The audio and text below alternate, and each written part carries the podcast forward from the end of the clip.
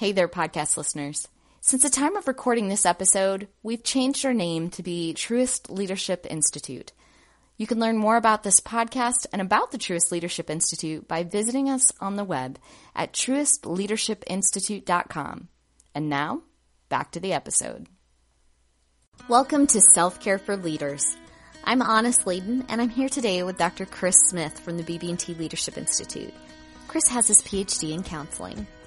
My question to Chris is, when tensions are high and times are uncertain, how do we stay in a positive mindset? One of the things we know is that in uh, these unprecedented, difficult times, um, there is a an overabundance of stress and anxiety, and not enough positive emotion that that that we can latch onto to help us get through tough times.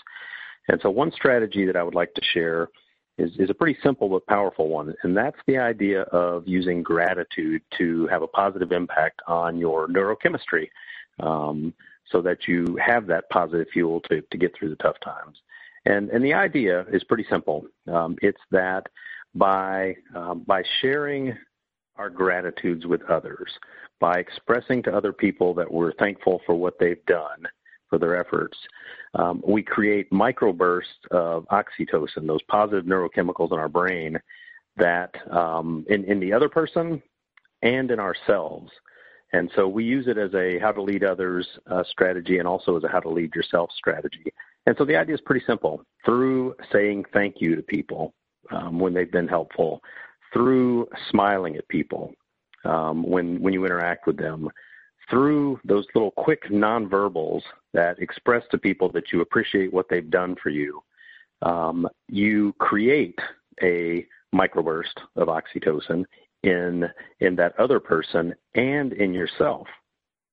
And what that does, again, is give you that positive fuel to get through the next hour, two hours, three hours, twelve hours, fourteen hours, whatever it is.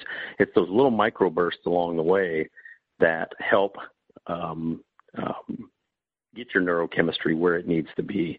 And, and, and in, in terms of leading others, it has the same impact on them. And so, and so this idea of this little simple micro gratitude strategy is one that can, can give you and others positive fuel to get through tough days.